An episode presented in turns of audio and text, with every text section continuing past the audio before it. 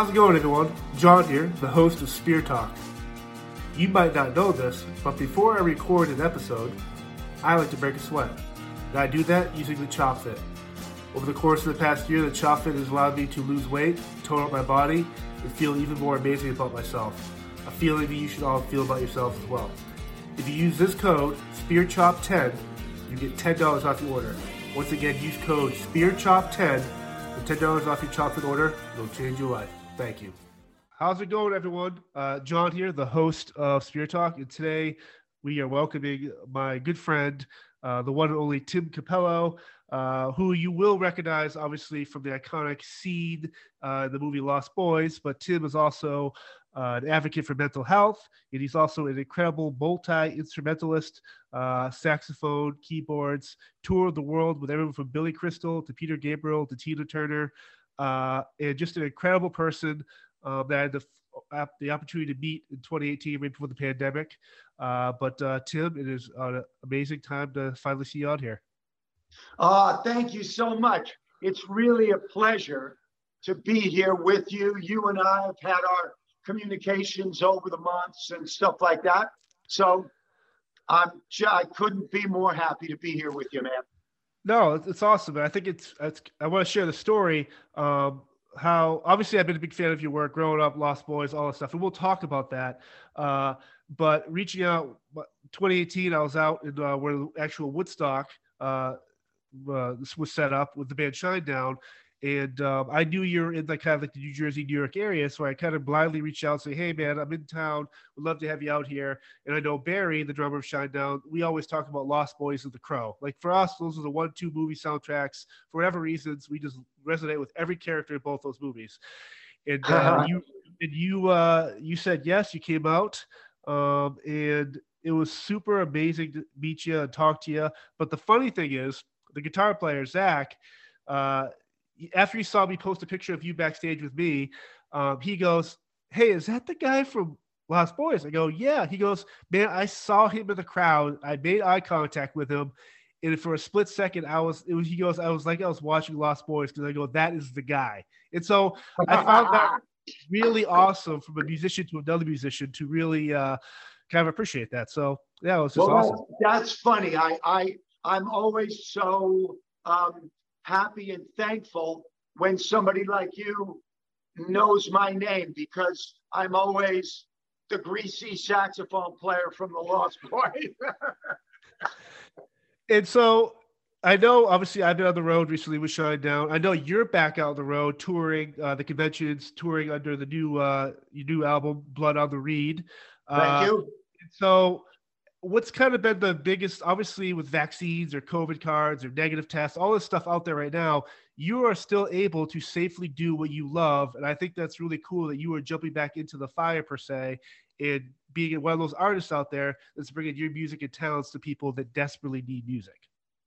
Maybe i am being too optimistic but from what i've the, the information that seems to me from the CDC and what seems to me to be credible information from doctors and stuff are that if you're vaccinated, which I am, of course, you really, it's a very small chance that you're going to go to the hospital. You could get a little bit of a symptom. There is the possibility excuse me for saying this, but there is the possibility that you could have it and have no symptoms.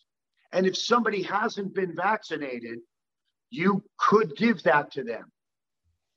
I'm going to say something maybe a little controversial in the sense that if somebody is so stupid and so recalcitrant and so sort of silly about this and not going by the facts and the science. And they just for some reason don't want to get vaccinated. Then if they get sick, I, I kind of think that's on them. Yeah, no, and I think everyone's choice, especially when it comes to touring, as you know, for the decades you've done it, um, be smart, be safe. Uh, and don't ever put someone in your crew or a fan or someone in a bad situation. If you're feeling sick or whatever, you do have to trust science and be like, hey, maybe I am sick. Maybe I need to do or take the next steps to make sure I am okay. Uh, but I do know it's a touchy subject, especially the last two years. It's everyone has to pick a side, or uh, we we eventually have to get to a point where, yeah, we can all disagree on different things, but let's move forward together and kind of work through these problems as opposed to slinging mud at each other or screaming at the TV. And I think one of the reasons, one of the things that can help us get there is artists like yourself who are out there with the fans, with the conventions. Uh, you probably don't know this, but I'm sure there's uh, maybe you do. I'm sure there's hundreds and hundreds of people that come to your shows, and thousands of people want to come wanted to come to your shows that needed to hear "I Still Believe" on you on saxophone uh, the last two years, and maybe it saved their lives. And so for you to kind of be out there in the pandemic, getting back to what you do, it's it's really cool, Tim. It is a very inspirational song, and I, you know, first of course need to give my um, thanks and props to Michael Been from a group, The Call, who wrote that song and they had the first recording of it. And so I kind of think of the song as so many people have come up to me and say, that song really helped me. I was going through a bad time. Um, it helped me with my workouts, it helped me with my relationships. And to have been so lucky to have recorded and been the person who let that message get out there um, is really an honor for me because I, I sort of consider it half a song and half a prayer. Yeah, and no, I know that the call uh, was a Christian band, so I believe that that's the information I got, that that's why they didn't. I was actually the second choice. They were going to do it. They didn't want to be, I guess, in a vampire movie. Which, if you're a Christian band, I totally get it. Uh, yes. So, how does uh, let's just jump into this because the Lost Boys is so iconic. Um, when someone like when Joel Schumacher is putting this movie together, the director, uh, building the cast, and obviously the characters are all stand on their own for different merits, whether it's the Frog Brothers or whoever it is, Michael and all them. Sure. The part of your you playing yourself in this movie, for whatever reason, every time I watched this movie as a kid, it really I, I was always like, man, who is this oiled up saxophone player who is gyrating his hips, who is super muscular, super intimidating, but here he is in the middle of the boardwalk vampires are amok, and for whatever reason, that scene just ties the movie together. Because, like you said, the message of the story of I kind of see like this good versus evil, and believe that you're gonna achieve what you want to do, and whether it's slaying the vampires or living your best life, whatever it is. Yeah. At what point did you realize that this this part for you in your life was going to stand the, the test of time so far and be so iconic? Um, I don't know how many years ago was it, but my life really changed when Saturday Night Live did the parody of it.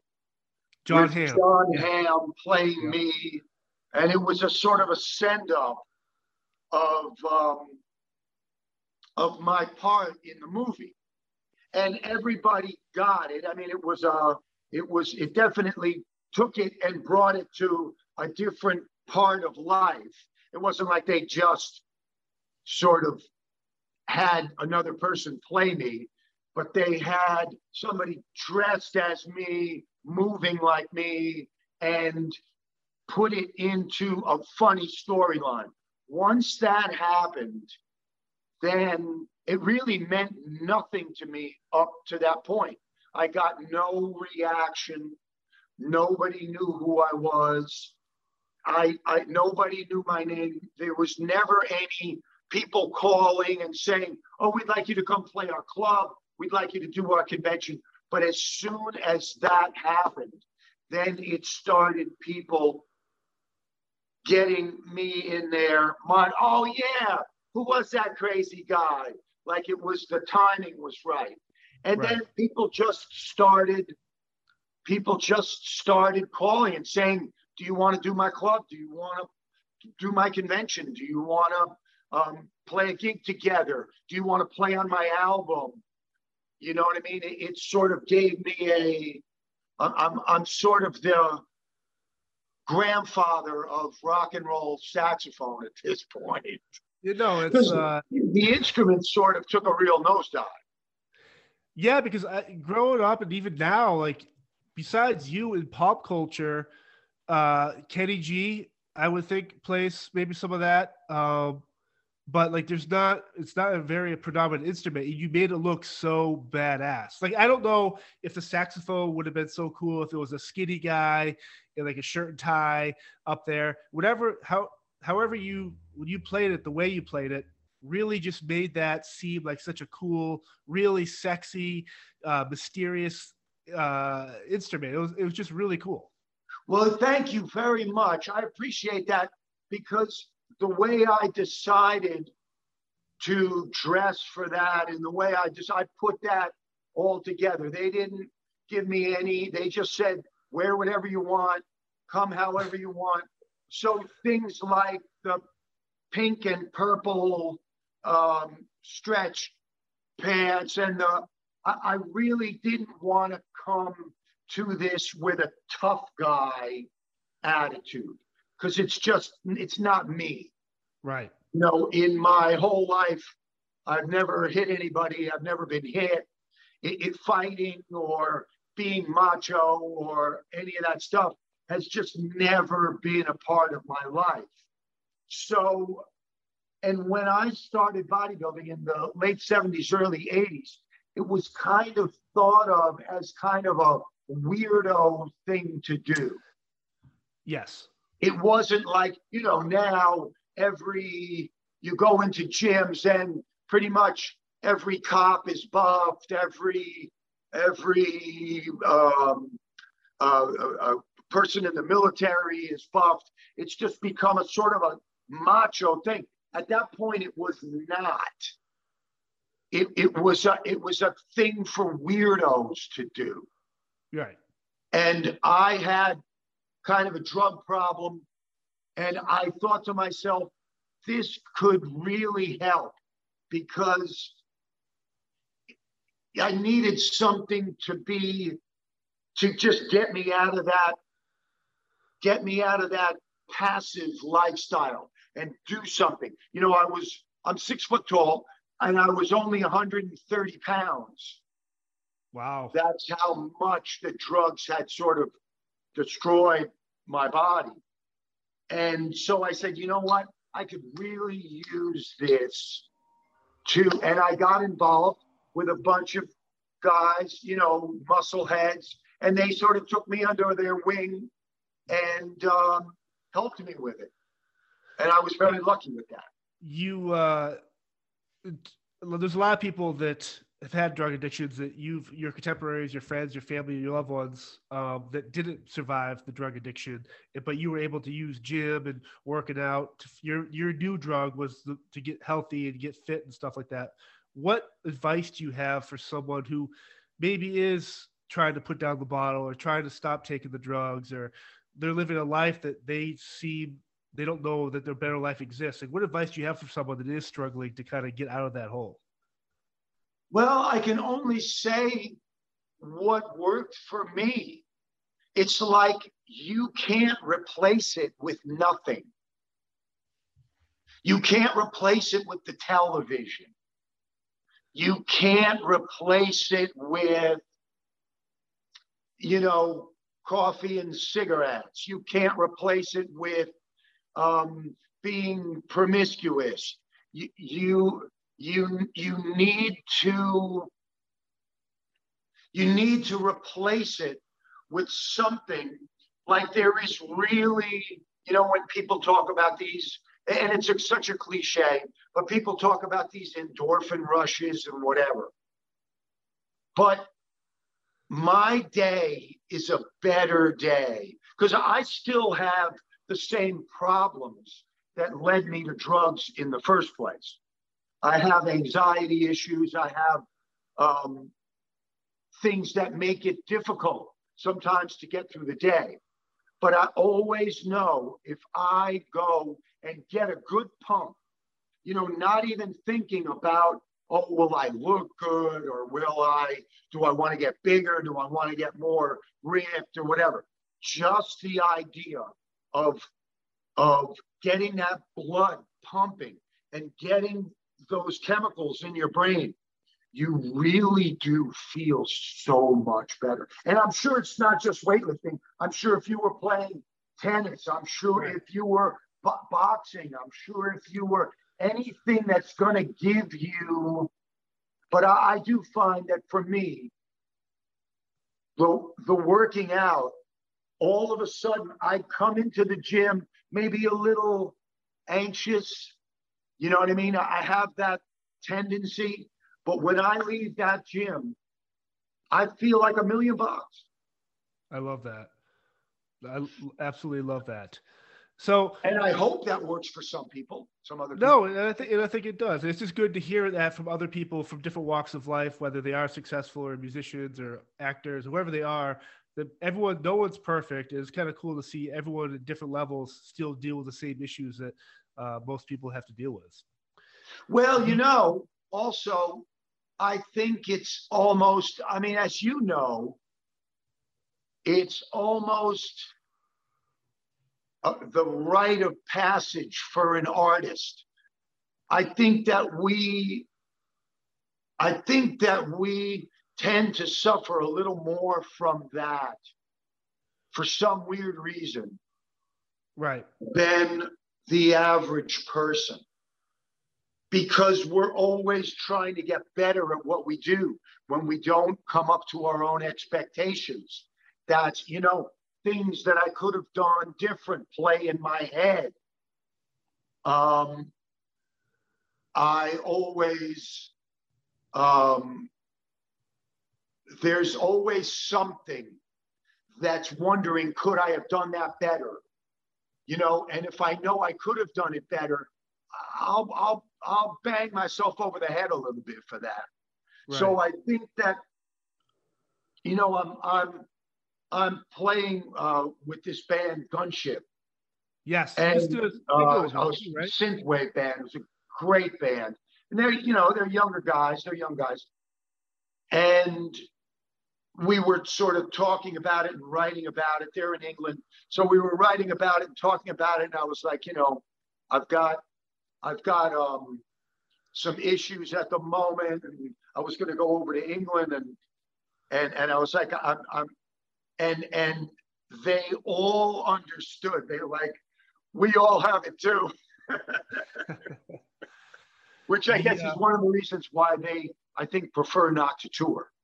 Right, and that that single you were on is that "Dark All Day" with Gunship. Dark All Day Gunship, and they have a new album coming out and I'm playing on a bunch of the songs on the album. So I kind of almost feel like an, an auxiliary member of the band. I'm very, very excited. It's it's it's a wonderful record. So I'm I love it. I'm I'm so happy that they asked me to come back. Now, one of the, the question I've always had is before you became that uh, saxophone player, shirtless guy, Lost Boys, obviously you toured with Peter Gabriel, Carly Simon, Tina Turner, Ringo Starr, all Hall of Fame caliber, all or the Hall of Fame musicians and world class icons. At what point, before you kind of did even did all that, growing up with your dad being a conductor and music and stuff like that, how did you know that you wanted to kind of do a different, uh, not maybe not orchestral or whatever, but how were you able to take what your your father's taught you and watching him work to kind of be, become the player your person you are today? Well, I, I have to I have to say that there are two people who helped me out more than anything. You know, you need you need to work hard. You need to work as, as hard as you can. You need to go to whatever your talents will let you go to, but you also need luck. I mean, I just figure that you really do because there are two brothers who are drummers and they're very they're famous drummers they're amazing drummers. They're they're rick and jerry marotta oh wow. And jerry marotta played with peter gabriel. He got me the gig with that. His brother rick got me the gig with tina. Whenever they could take me on something they would at least suggest me. And i might not even have been in tina's band if it wasn't for Ricky because he was such a respected player. Like he he played on tons of Aretha records, Steely Dan records. He he really is a magnificent musician and was a very sweet guy. We just grew up together. So he he by his being who he was, he said, "Look, this guy's good he plays saxophone and keyboards. You could save yourself some money. You don't need a keyboard player and a saxophone player. And of course, that always gets to the management if they could save a little bit of dough. of course. So he just said, you know, and then so I got to go in and be the only person that auditioned for the job. So it it Tina said, "Oh yeah, you sound fine. Let, let, let's let's just go with this," and that was 15 years. And it's so crazy. if it hadn't been for both of them getting me a lot of jobs, I never would have gotten what. Now that doesn't mean I, I know that there are people that are so such magnificent players, right. of which I am not one. But there are people who are so they're so impressive by things that you know uh, saxophone players like Michael Brecker or Tom Scott or you know um, you know guitar players like Steve Vai or these people that are that just have these incredible amount of chops and they pretty much get themselves going. They also have a lot of drive, which I actually don't have. I, I don't go looking for jobs I pretty much wait for the phone to ring. And now I've sort of am trying to change because I book my own tours. I love that. I, and I kind of want to talk. So I'm trying to learn a little bit that you really do need some, a little bit of business chops. How are you going to get a gig if, if you don't try? No, 100%. The you mentioned Saturday Night Live, obviously, with the spoof with Jon Hamm of uh, Lost Boys, but Netflix recently put out Worn Stories, uh, the episode talking about Tina Turner. And I know Tina's been in the news with her new doc, uh, document uh, movie out on HBO. Uh, but Worn Stories on Netflix, she talks about the cod piece uh, that you wore, had, and stuff, how she gave it to you. And I thought it was very it was super interesting because I love that there's stories behind every reason or rapid reason why someone wears something on stage. It was really cool to see her just or them talk about that specific article of clothing. And it, it again, you talk about uh, your, your saxophone playing and stuff like that, but your image your, itself is like people you look the part, and it's really cool that a show like Netflix is out there on the show uh, talking about something that you wore for 15 years with Tina Turner. Right, and still do. Right. Um, and you know, there were some things. Tina could be kind of an up and down person. If if if you weren't giving her what she needed, she was definitely not shy about telling you that you really needed to work on something. Right. But there would be these times. So I always thought of her as a very tough boss. But there would be these times when she would just surprise me. Oh, I was shopping in Berlin and I saw this thing and I said, that's what I want from Timmy. That Timmy would look be great with that. And but of course, what else she's thinking is that would be a good addition to my stage. Right. She sees the whole picture. Right.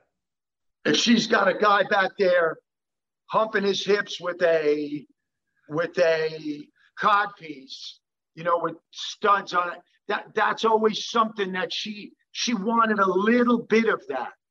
You know what I mean? She has such a she's a very interesting person musically because of course, you know, soul and R&B, that's what people think of her as, but she's much much more of thinks of herself as much more of a rock and roll singer.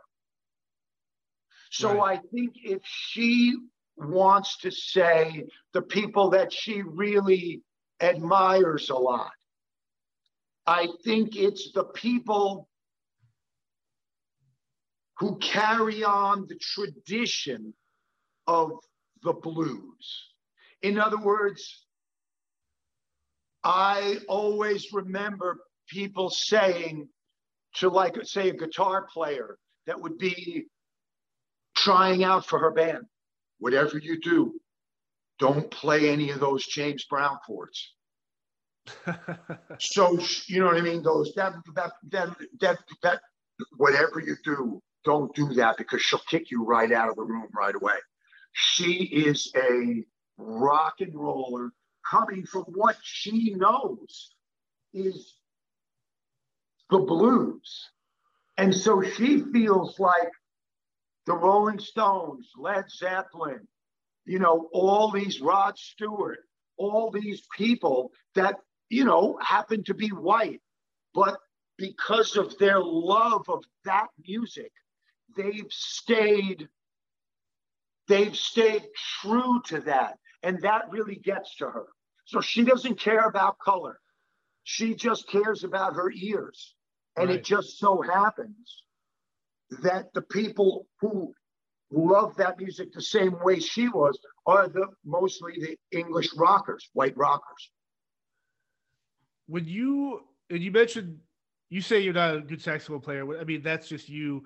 Uh, and I, you've mentioned other great names and stuff. And obviously, you're all super talented. Um, but one of the cool things when you play with a Tina Turner or a Ringo Starr, Peter Gabriel, you are in a band with other world class musicians in what they do. And so is there any times where that is intimidating or is this a really good thing where you're in rehearsals or playing the hey i can't mess up because i got tony levin over here or i i can't mess up because i got this drummer here or this other guy here so how what's the mental psyche when you're on stage every night with these other world-class musicians i think that everybody i played with was four everybody i played for was super nice.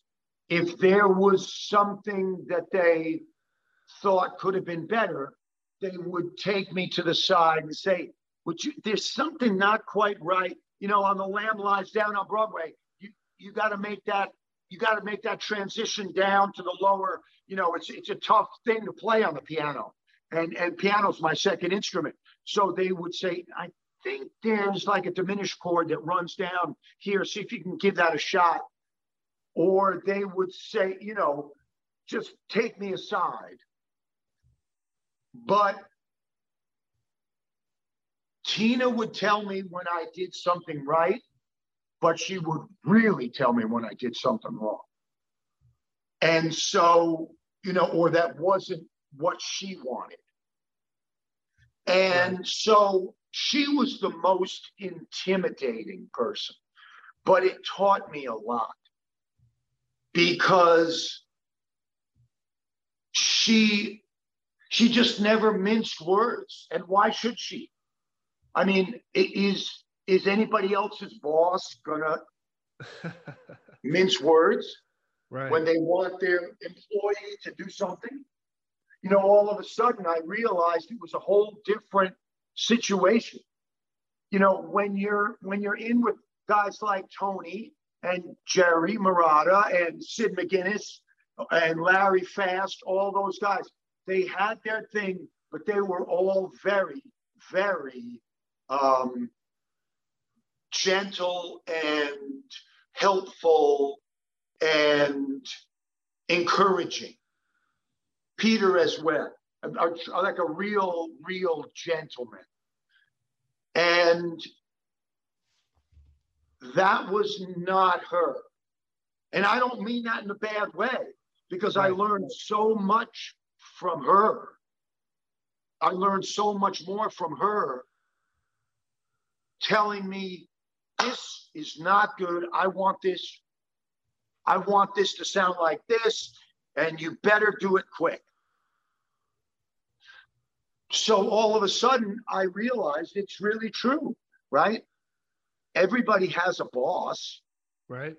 I mean, I guess I don't have a boss anymore, but but everybody has a boss and and some some are gentle and some are like dude i'm not getting what i want and i don't know how much longer i'm gonna put up with it you know she would say look i'm private dancer I'd have like a five minute solo and she'd go yeah but don't you realize at three minutes and 36 seconds don't you see that i'm dancing and i'm going down and you're going up You've got to watch me. You've got to, you've got to, you know what I mean?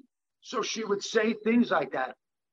You, you know, I need, it wasn't even like I want you to. I need you to do this. You, you have to do this. You have to look more at me. But of course, this is my chance to shine. So all I want to do is think about playing a good solo. But I've also got to look out of the side of my eye to see where she's going. I love that. And eventually we worked something out. You know what I mean? She was the kind of person that then she'd say that, but then little by little she would work in with me too. We develop our little things because she was not the type of person, and I'm not really either, that would do a totally different thing every night, like Bob Dylan. You know, he'd have you have to know his entire right his entire right. lexicon of songs and if he he's just going to call one so if he you know if he's going to call masters of war and you haven't played it in five months that's what he's going to do right but she really is somebody that once she gets it and she feels good about it. That's she said, okay, that's done. That's done. Let's not think about that anymore. Let's move on to something else. Love that. And so uh, you, I know you say you're a boss now, and obviously you're still going to the gym. But when it comes to the actual craft of the the instrument, saxophone, keyboards, piano, whatever it is, your voice, how often do you practice each day um, as a normal? Like, what's your daily routine when it comes to uh, what you do. I know you just moved, uh, you've been in the process of moving, but at a normal uh, day, what is your kind of schedule like if you're getting ready for a tour? It's it's not as much as it used to be, um, but I can keep myself together with about an hour a day on the horn, and then about a half hour of vocalizing a day. And to me, that at least keeps it keeps my chops together. Um, I, I sort of also have developed a style that, like a, a certain lexicon of my own, and I'm not really looking to change that up. I mm-hmm. have a sound. One thing I do like is when people say, "Oh, I heard you on that thing. I didn't know it was you, but when I heard when I heard a few notes, I knew it was you." And so I like that. Yes. And so, like I said, about an hour and then a half hour on the voice, because I'm kind of a bluesy kind of shouter, so I don't want to overdo it. Um, you know, I'm not one of those people that sings totally correctly and I just do my own thing, sing my exercises, and just try to warm it up and loosen it up a little bit. Now, a lot of people probably don't know this, but you sang vocals with Tina on uh, Proud Mary, right? For the What's Love Got to Do with It album? Yes. No? And that, that's super I mean, obviously the the turbulent history between Ike and Tina, uh, but for you to step into that role, uh, that's got to be pretty cool. Well, I'll tell you what happened. This was this was really funny. There were two songs on that record that I sang Ike's part. Um, one, of course, was Proud Mary. Uh, the other one, ah, the other one, I can't remember the name of it at the moment because we just sort of rushed through it. Right. But Tina went, yeah, that's good. That's fine. We don't need to work on this. We don't need to get any. And I was like, really? You're you're you're gonna have a white guy do Ike's parts? She said, Well, it sounds good to me, so I don't really care. And awesome. and so I said, Well, how are you gonna work that? and what they did was they put um, they put Laurence Fishburne's name as the vocalist, oh, but it's actually me. So that's how they that's how they worked that out. Um, Laurence Fishburne did in the movie itself, but not on the record. I did I did gotcha. on record, and it was interesting because my wife and I were taking Zumba classes, and and they were playing that the Proud Mary, and I said to myself, this isn't mine. This is, I said, I was saying to myself, man, I tried my best to really get that, really yeah. get that body resonance in there. And he just had it. He was so good. And then I realized from different little things that were different than the original that it was my version. Wow. And I went, God damn. I, she was right. I nailed it. That That's was awesome. really that, and I, I, you know, and the, the point, the point was, we all did that record was done live. Everybody was in the same room. And so there was nobody else to sing the Ike part. Everybody was busy with their guitar or playing drums or bass or whatever they were doing. I'm standing, I'm sitting around doing nothing, writing out the horn charts for later. And so she just said, Well, Timmy, you just do it. And then she liked the way it sounded, and that was that. And and you know, it was it was one of the most it's still one of the most things that the, the thing that makes me smile the most once on one of the one of the uh, songs on that soundtrack she got everybody around a microphone and and she would sing one at a time with everybody to find out where that blend was wow and one of the most I, I just you know it just makes me feel it's like i want to tear up is that she and I sang it. She went, that's it. That's the one. Oh. And then of course, like I said, she, she was not, she was not um, uh, timid. She would say, okay, everybody out. Come on, Timmy, let's do this. And don't take too long either. Yeah.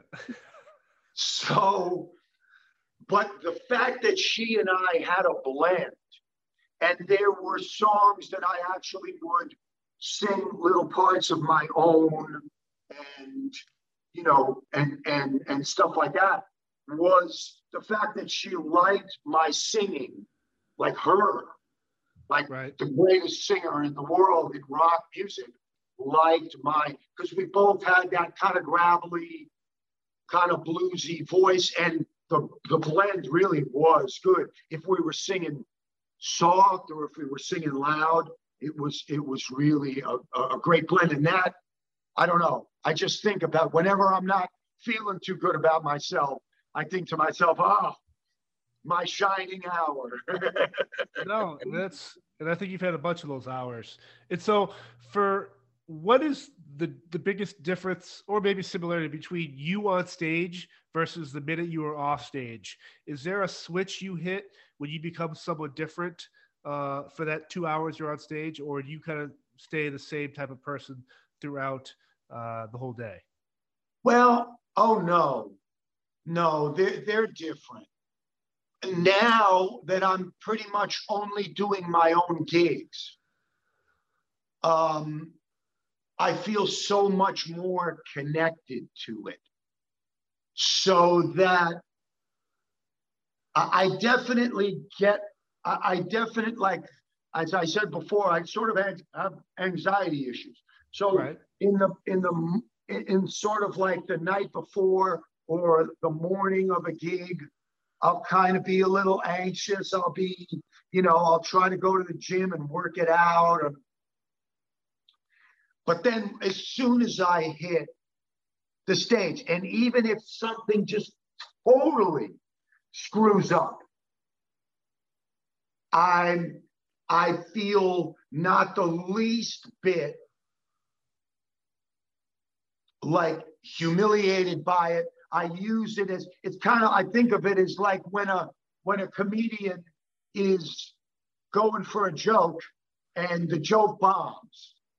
Sometimes that's the funniest thing. So the other night at a club, I, I, I it's a one man show, and I do it with theater software called QLab. And so it controls my it controls my movies. Just one foot pedal controls all my loops and my movies and all the everything that I need to do. And so I don't want to step on that and start the show. So I'll get somebody and say, Would you just step on this to start the show? So what happens is then there's a couple of bands, they're setting up the opening acts, and then they'll hit it by accident. And if I don't really make sure it's a very techie show, and if everything isn't totally perfect, yeah. it's a disaster. It just goes totally south, right? So I had the sound man go over and press it, and somebody must have pressed it and it went down the list so nothing happened. So he came back and said, dude, I have no idea what I'm doing and it's not working.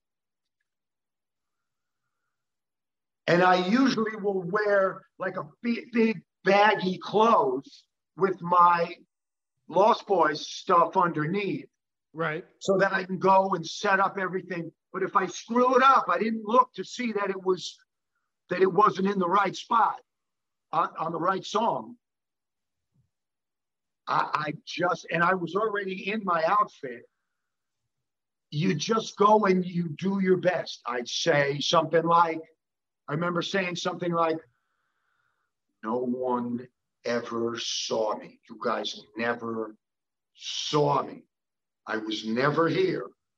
And people were laughing, and, you turn a bad thing into a. So I'm never anxious. It's interesting when I'm playing, I'm never anxious. Only the anticipation makes me, gives me a little bit of um, butterflies. Right. Now, when you perform, uh, people have put out the last couple of years uh, stuff from conventions and the club shows. It looks amazing with your your uh, the videos playing behind you, the video walls and the TVs and the the fully uh, probably all seven senses, eight senses, whatever it is. Your show is that uh, cool obviously you play I Still Believe, but is this a thing where you kind of do every, like songs of Blood on the Reed, uh, your latest album, or is this like how do you kind of put together your set list for these shows? Well, you know, I mean, I'm I'm I'm not even a one-hit wonder. People know the song. If you look, it's got tons and tons of hits. Er, oh, most people that like a certain amount, I have my crowd, my my fans and they all know it and it's an important song to them and most of them don't even know that it's a cover so that is, I, I, did a new version of I Still Believe, yes. one that's longer, where I can, it's made to be done live, where I can run around. And I, I just love getting up close with people and button heads with people and just dancing with them. And I, I, I love that. And, but then I realized like I really want to make a record and I want to do a show. So it's like an hour show. And I just said, you know what? I really, there's only two originals on the whole album. And everything else is something that over the years, first of all, is a song that I grew up on. Second of all, over the years was something that I felt I could twist around and give my own little version of it. Do you know what I mean? Like, in other words, I, I'm a big Dylan fan, so I do Highway 61, but I do it like in a with a dance hall, Jamaican dance hall, sort of heavy mixture of if you were going to mix metal and Jamaican dance hall. So yep. I, I try to give each thing a twist um, I do, I put a spell on you, but that obviously was a ballad, and I make it turned it into sort of a, a heavy 80s kind of synthy, heavy, maybe synth wave kind of version of it. And so I tried to do something a little different with everything, but I thought these are the songs I love. What else can I give to people but what I love. Right. And you know what? They're all so sweet about it.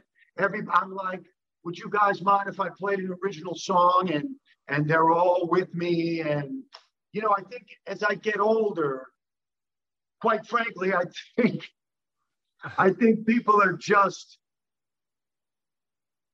happy. It makes them smile that somebody that there's their grandfather's age is out there with purple pants, still swiveling his hips, trying to give it everything he's got. It makes it, it I, I, I feel like much more accepted than I used to. Right. When when the Lost Boys actually came out, I used to catch a lot of flack. People used to try to pick fights with me, and you know, there was like a I got a lot of flack from people who wanted to um, who wanted to sort of get into it with me, or would say like I'd be walking down the street and somebody would say, "What are you doing here?" Like as if I should be. I mean, I was just renting a seven hundred dollar apartment. I wasn't a rich guy. I'm still not a rich guy, but they would say, "What are you doing here?" like in a in a nasty kind of way. Like, how come you're not in a limousine going to the hippest sushi place in town? Right. But now that I'm their grandfather's age, I just get these big smiles. Like, I can't believe after 35 years, this dude is still greasing up and still giving it everything he's got. And I, you know, when you see I'm sure you, you see this with Shinedown all the time. When people are smiling and so into it that they have no idea, like those big, ugly smiles, I call them, the ones where they don't know that they're like making a nice, attractive smile. They, right. they just have these big, ugly smiles. And that's when you know you're doing your job, right?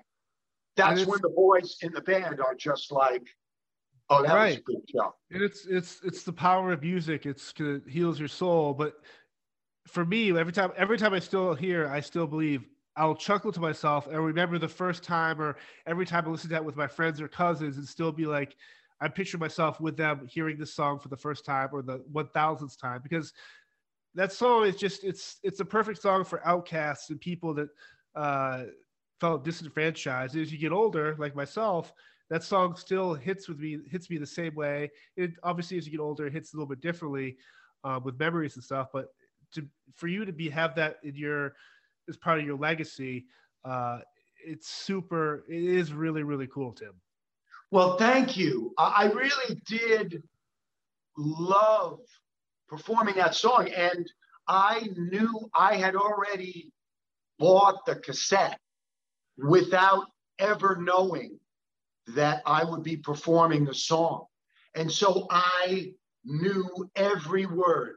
That vocal was one take, sitting in the control room, not even with headphones on, singing into a hundred dollar Shure 57. and they just went, okay, that sounds Crazy. good to me. I guess there's no reason to come back and do it again. It took me more time to figure out where to play sax and where to, you know, probably took me two hours where it was literally just one take. And, you know, on the on the vocal because I loved the song so much. Right. Now, before I, I let you go here, um, obviously you have to do album Blood on the Reed. It's been out for a little bit here. Thank you for, uh, for saying that. You're touring, you're good back in the road, conventions, clubs, all that stuff. Where can people kind of find you since you are your own? What if someone wants to book you for a venue or a club? Do they reach out to you? And what social media do you use? Do you have a website? Like, how can people get your music? How can they reach out to you? You know, I, I really only have, I really only have time for one platform. And for me, I know that it's probably because I'm old, but Facebook is still doing it for me. So yep. people come up to me all the time. Oh, you got to be on TikTok. Oh, you've got to be on Instagram. I just don't like to put, if I'm doing a gig, I want to advertise that gig. I want people to know if they're in that town that they can come and see me. But I'm not somebody that puts up his lunch you, you know what I mean?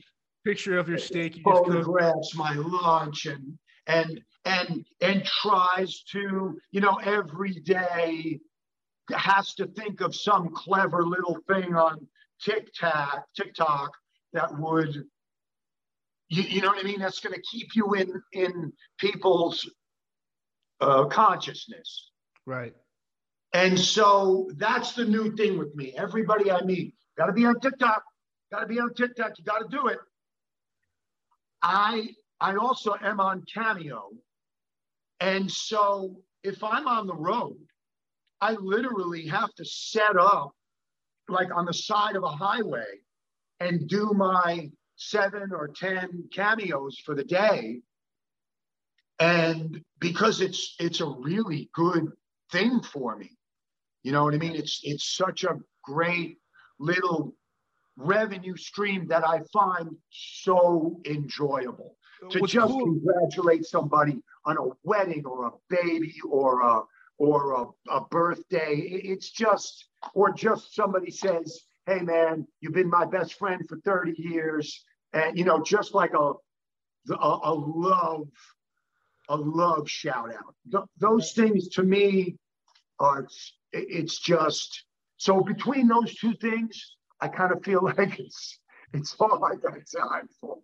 No, and since this episode will air uh, this month, it, it is important to say that uh, this month on Cameo, you are doing that cool thing where proceeds are going towards uh, mental health because uh, yesterday was Mental Health Day, and so it's kind of cool to see you kind of give back in that sense too um, with Cameo, and obviously it's motivation and inspiration for others. Well, I mean, thanks. It's it is something because you know, as I've said a few times in this interview, you know, I do have anxiety issues, and sometimes they're sometimes they're a little they're a little extreme. They, they can be. I can be, and so I've had it. You know, I guess I've always had it, but it can be extremely uncomfortable. And so for people to, whether it's through therapy, whether it's through pharmaceuticals, whether it's through anything, um, to be able to, it's just something that matters to me. Not that I wouldn't have done it for saving a, a, a, a you know, dogs and cats or, or right. pets or, you know, I, I would have done it for anything because frankly, I was like, you know, you don't get this too much. Cameo's a really good company because they literally, it's one thing to ask me to give all my proceeds for a couple of days, but they're giving a hundred percent. So there's a company that's literally saying, for these couple of days, we're not going to make a dime. We're going to lose money with all the people that are, and, and you know, so I'm, I'm, you know, I'm, I'm right with that. It, you know, I, I, probably would have done it anyway if they said, well, we're not giving up anything, but we want you to give it up because it does matter to me. But I thought that was extremely generous because I'm just not making any money, but they're losing money. Right. No, and I just think I just think they're a great company. Oh, it's awesome. And uh thank you again uh for this, Tim. This has been awesome. I loved hearing the story, especially with Tina and the Lost Boys. And everyone should be sure to pick up uh, Blood on the Reed um, and support you and uh, your career as we go forward through these crazy times. And uh, hopefully, I'm on the road or I'm not on the road, but I can come to one of your shows and really uh, fully immerse myself in your uh, your show. I would love that. So I would love that. Thank and you. it's going to happen. I love it. Thank you, Tim, for this. Uh, talk soon. Be safe, and I will talk to you later. Okay. Thank you so much for this. I really had a great time. Thank you all for checking out this week's episode. Once again, I'm John. If you liked what you heard and saw today, subscribe to our YouTube channel, find us on Instagram, Facebook, and Twitter, and check out our brand new merch store with hats, coffee mugs, t-shirts, other cool stuff coming down the pipeline. Again, thank you all for support. Be safe and see you next week.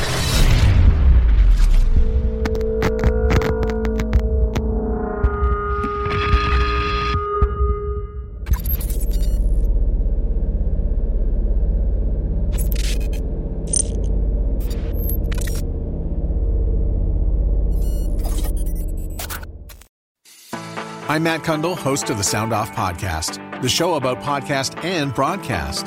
Since 2016, we've been speaking with amazing people who have populated your ears for decades. Legendary broadcasters, research wizards, talent experts, podcasters, voice talent. Almost 400 stories, all for free. Subscribe or follow the Sound Off Podcast on Apple Podcasts, Spotify, Amazon Music, or at soundoffpodcast.com.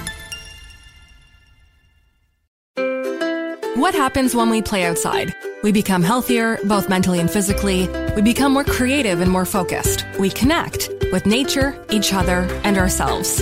Let's Take This Outside, a new podcast hosted by me, Marianne Iveson, an aspiring outdoor athlete and nature lover. I speak to athletes, outdoor professionals, and scientists about their connection to nature, how it affects their performance, and everyday life. Let's Take This Outside, available on Apple Podcasts, Spotify, and Google Podcasts, and at letstakethisoutside.ca.